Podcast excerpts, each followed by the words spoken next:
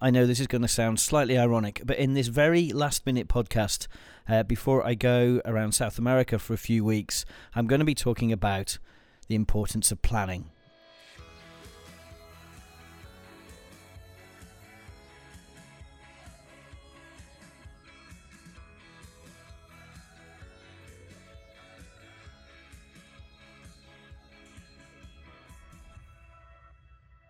Hello, one and all. Uh, hope you're all well and having a good time. Apologies for the slightly delayed uh, recording of this. I I do know that there's an irony in having a podcast that talks about planning uh, that is actually itself going to be delivered late, simply because I haven't had time uh, to record it. As of tomorrow, I'm out working with the cruise company, out working with Crystal Cruises uh, for a few weeks, going around South America. We're going from Argentina to Uruguay to the Falkland Islands and then up the Chilean fjords. Cannot wait. It's going to be an amazing trip.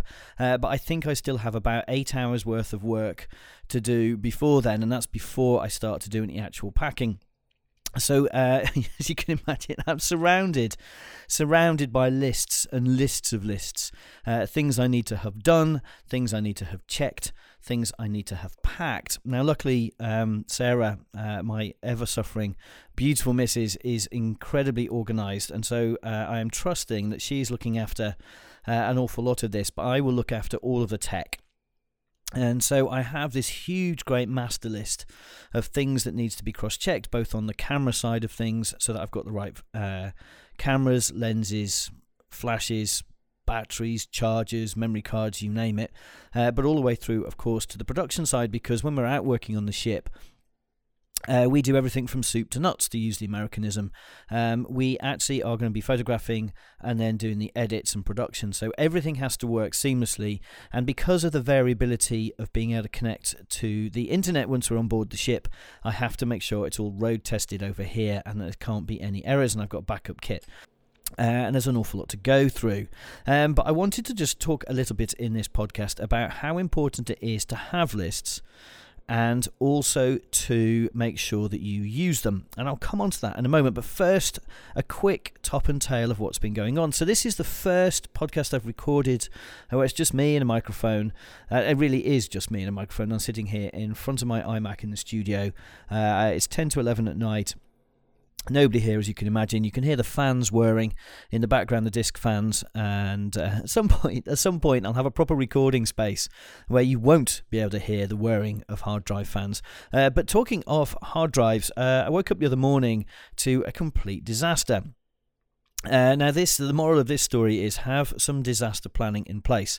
Uh, luckily, I do. So the outcome of this was actually all okay. But I woke up to find uh, lots of error messages in my in tray from one of our hard drive units, the Drobo unit I use here. It's got about nine terabytes of storage on it. We have three Drobo units in the in the business. Whatever they are, the Drobo units are just big hard drive um, storage enclosures uh, we have one that's a very fast one that I run all my editing from, and then we have two uh, network attached storage units, so they sit on the network uh, where we back everything up. And the, the live drive, the main drive, was reporting uh, catastrophic failure. One of the disk drives had properly failed, and um, I was getting a flurry of emails at about seven o'clock in the morning saying that one of the hard drives had completely failed uh, and that uh, it would run in safe mode for a while, but I need to change uh, drive drive in bay number one. Uh, which is a very easy thing to do as it happened. I've already got, I carry a spare disk just in case. Uh, so whipped out a very broken, looking sorry for itself, three terabyte unit and dropped in a new one. And uh, the Drobo uh, rebuilt itself over the subsequent 24 hours. Now, in any other circumstances, that could have been an unmitigated disaster. Uh, as you know, if you lose a hard drive, suddenly you're in a panic. And the reason I have a Drobo uh, unit here at all, and the reason actually we have multiple units that we replicate data across, is because I've had entire drives go, and you suddenly sit looking at a screen where it's saying it cannot find your images, and it's one of the worst feelings in the world. So, luckily for me, this was all set up. Uh, we have um, uh, availability planning in place in the business. Uh, sorry, I'm giving away my history as a, as an IT consultant. I've sat and thought about this, and so when the drive failed, uh, my first line of defence, and it worked, was to take out the broken drive, put in a new one, let it rebuild itself, uh, and it was seamless. Because uh, the nice thing about the Drobos is while they're rebuilding, you can continue to use it, uh, particularly on this unit, as I've got two drive uh, double drive redundancy, and that just means that two drives could fail independently of each other, and I would still be able to work while it rebuilt itself. If a third drive goes, I'm screwed. Uh, and then we'd have to flick over to the backup units, and they too have dual drive redundancy. Uh, so I could have in total six drives fail in quick succession uh, before it was a real unmitigated catastrophe.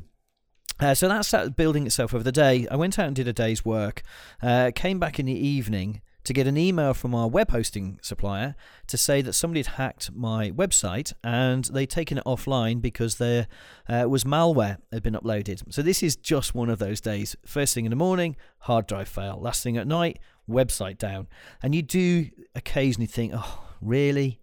really? Uh, again, though, you know, I've got planning in place. I know more or less what to do. Uh, roped in the services of a third party because it's not something I can, uh, I have the skills for. Um, but I knew what I was up to. I roped in the services of a third party, and within, uh, I think it was 12 hours, uh, we had the website back on its feet. It didn't stop it being embarrassing, particularly as we had a couple of wedding inquiries during that time. one of which pointed out that we'd we'd come highly recommended. We'd been referred by another photographer, uh, but unfortunately they couldn't see our website. They'd heard our pictures were good, but all they were getting was a 403 forbidden error. Uh, so uh, next morning, when the website was back on its feet, I had to write a very, or one of my guys wrote a, very sheepish email saying we're ever so sorry about that, uh, and explaining what had happened. As it happened, I couldn't do their date anyway, uh, but it doesn't stop it being embarrassing. So that was the disasters uh, for this week. In terms of the more positives, it has been, as it so often is, quite a hectic week. Uh, I had one wedding pitch, a successful wedding pitch as it happened, uh, which is always lovely. I really enjoy pitching these days. I really, I, I, was, I did a seminar, which is the second thing on my list here. I went down to uh, the Master Photographers Association down in South Wales, who made me so welcome. It's untrue. They are the nicest bunch of people.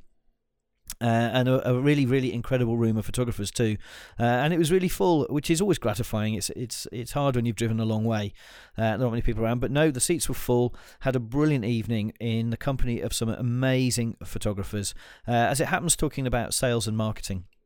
Now I know, you know, in the audience out there, not everybody, not everybody agrees or thinks that associations and those kinds of clubs are particularly useful as a photographer. I do, though. I really like them. I love being in the audience and I love presenting at them.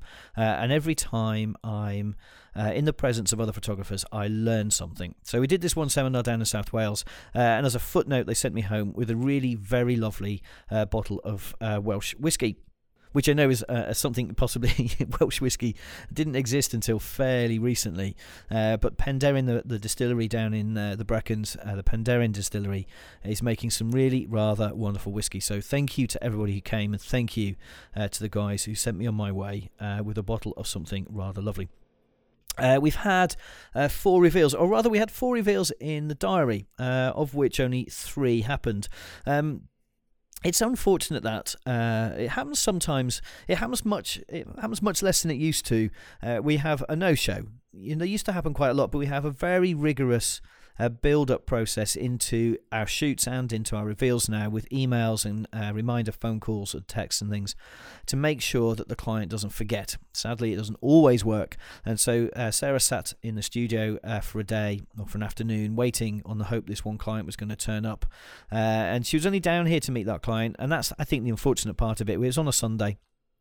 And when someone doesn't turn up, you really do feel like you've wasted a day. It doesn't matter so much when it's a normal working day. I think a normal uh, Monday to Friday or Tuesday to Friday, um, because you're already in the studio. But when you've made an effort, gone in, lit all of the candles, got everything set up, got it all nice and warm, uh, and then they don't turn up, it really does break your heart a little bit. As it happens, the client was very apologetic. It completely slipped her mind. She gone ice skating with the kids, um, and I think that's you know these these things happen. But from our side, of course, uh, it's an awful lot of time we could have spent doing something completely different. Uh, the other three reveals, very lovely, very successful. I don't know about you, uh, but I really enjoy the process of selling now. And I was talking to a photographer the other night about this, and we might get onto a proper podcast about it. Um, but when a client comes to you to have some photographs taken, it's implicit in that process that they're going to buy something. You're going to sell something, you're going to create something, you're going to sell it, they're going to buy it. And if the purchase part of it doesn't happen, if there's no sales and buying, then you've not really succeeded in what they came for. And yet, photographers feel guilty, I think, to a greater degree about selling their creativity. And of course, the only reason the client was there was to buy your creativity. So selling it is implicit in that relationship. And once the penny dropped on that for me, I now love being around reveals. I love the selling process. I love the build up process. Um, I do a lot of it during the shoot itself. I'm talking about what kinds of pictures I'm taking, where they could go on a wall, how they might sit together in an album. And then at the end of the session, I give uh, the client a price list. I walk them into the reveal room where all of our frames are on the walls, and I show them what it is that I'm going to try to sell them. I'm really honest about it. I'm laughing. It's part of the shoot. It's part of the energy, and I'm very positive about it. And I'm, it's not a hard sell. I'm simply laughing and saying, "Wouldn't you want to own something like this on your wall?" and if they kind of go pale, I say, "Well, if you haven't got a wall that big, of course you can have an album." Or something along those lines. And I think it's ever since I got my head round that process and that innate uh, relationship that comes with having clients, uh, I've enjoyed it an awful lot more. So, uh, three really good reveals, one no show, but they'll come back in a week or two. That's already in the diary. Uh, I'm sure that's going to be absolutely fine. Uh, I've done eight portrait shoots, two of which were corporate portrait shoots. Um, and I've spoken about this a bit before. I love doing corporate portraiture. I absolutely love it because you get to meet smart, funny people and still take pictures of them. I love family portraiture just as much, and we tend to do family portraiture here at the studio, and we tend to do corporate out in location. Um, but I really enjoy the fact that it's it's a, it's a little bit like speed dating, uh, because I might get, as I did in London at a hedge fund, I had to photograph nine of their staff in very short order. It's an early start, it's a 5 a.m. start in a Land Rover, uh, rock up into Covent Garden, up into their offices set up a studio, a little mini studio in their boardroom, and then I spend the next two hours laughing my head off uh, with really clever, funny people um, about their jobs, how they got those jobs, what they think of it, and taking a really simple but really beautifully lit uh, headshots. And I really enjoy it. So, uh, two of those were corporate. The other five or six uh, were families on the whole. Uh, we ran a campaign at the end of last year, a competition um, for people to come to the studio as uh, and, the, and the prize was uh, to come for a shoot and a frame, uh, but you must bring a dog. you have to bring your four-legged friend. Now the shoot can be of just your dog if you wish. It can be of one, two, three, four dogs if you wish. It can be of your family with a dog if you wish. But the competition, the rules were quite simple. Uh, it must include a dog. We did it because we thought it'd be fun, and it ties in with the fact that I won Dog Portrait Photographer of the Year uh, for the UK last year with the Master Photographers Association. It was all kind of tied together, and we thought it'd just be a different angle on it. And it's proving to be incredibly successful. People are coming with these beautiful dogs that they absolutely love. I swear, sometimes I think they love the dogs more than the kids, um, and it's a lot of fun. Uh, so we've been doing that. And talking of dogs, uh, I've had three different hearing dog sessions in the past week or so. Uh, two normal ones at the um, Grange, which is their headquarters, over in Saunderton, one of which was so cold we photographed it in the snow, and you may have seen one of the pictures out on Facebook. Uh, for me, lying in the snow is just icy cold and challenging, but for the dogs, they love it. Uh, and they just bounded around the fields, having the best time ever. I think for people that live in wintry regions where you have a good solid winter, you don't get quite the excitement uh, you do that we do here with a snowfall, but the dogs were going absolutely nuts. Uh, and then a third shoot was up in Coventry, meeting a beautiful lady, lovely lady, and her hearing dog, her husband and her hearing dog, and photographing to capture just what a difference uh, these incredible uh, these incredible dogs for this charity, the Hearing Dogs, uh, make to people's lives. So it was quite, quite a week, an awful lot going on. And now I have to pack. Uh, before I do that, I thought I'd just quickly tell a couple of stories, or a story anyway, on the importance of planning. Now I'm sitting here surrounded by lists. I've got tick lists after tick lists after tick lists. Um, because I've learned my lesson over the years that I can't just scoop everything up, bung it in a bag, and expect it all to be okay. I've actually been cross checking my travel lists uh, for the past week and a half to make sure that everything is working and anything that isn't, uh, I've got time to replace it. And even now, I'm doing some double checking because at the airport tomorrow, if I haven't got what I need, uh, then I can always nip into one of the electronic shops. It's almost certainly going to be something electronic. I doubt, uh, I doubt my socks are going to suddenly fail to work, but you'd be amazed how many times a cable suddenly fails to work. So uh, I've got time tomorrow at the airport if I need it um, to very quickly go there. And I've been building this list over many years. Every time I travel, I use the same list, which means I can update it the whole time. Um, with new bits of kit. So, for instance, uh, we now have a new Bluetooth uh, speaker that's really useful to have with us just when we're doing reveals on the ship.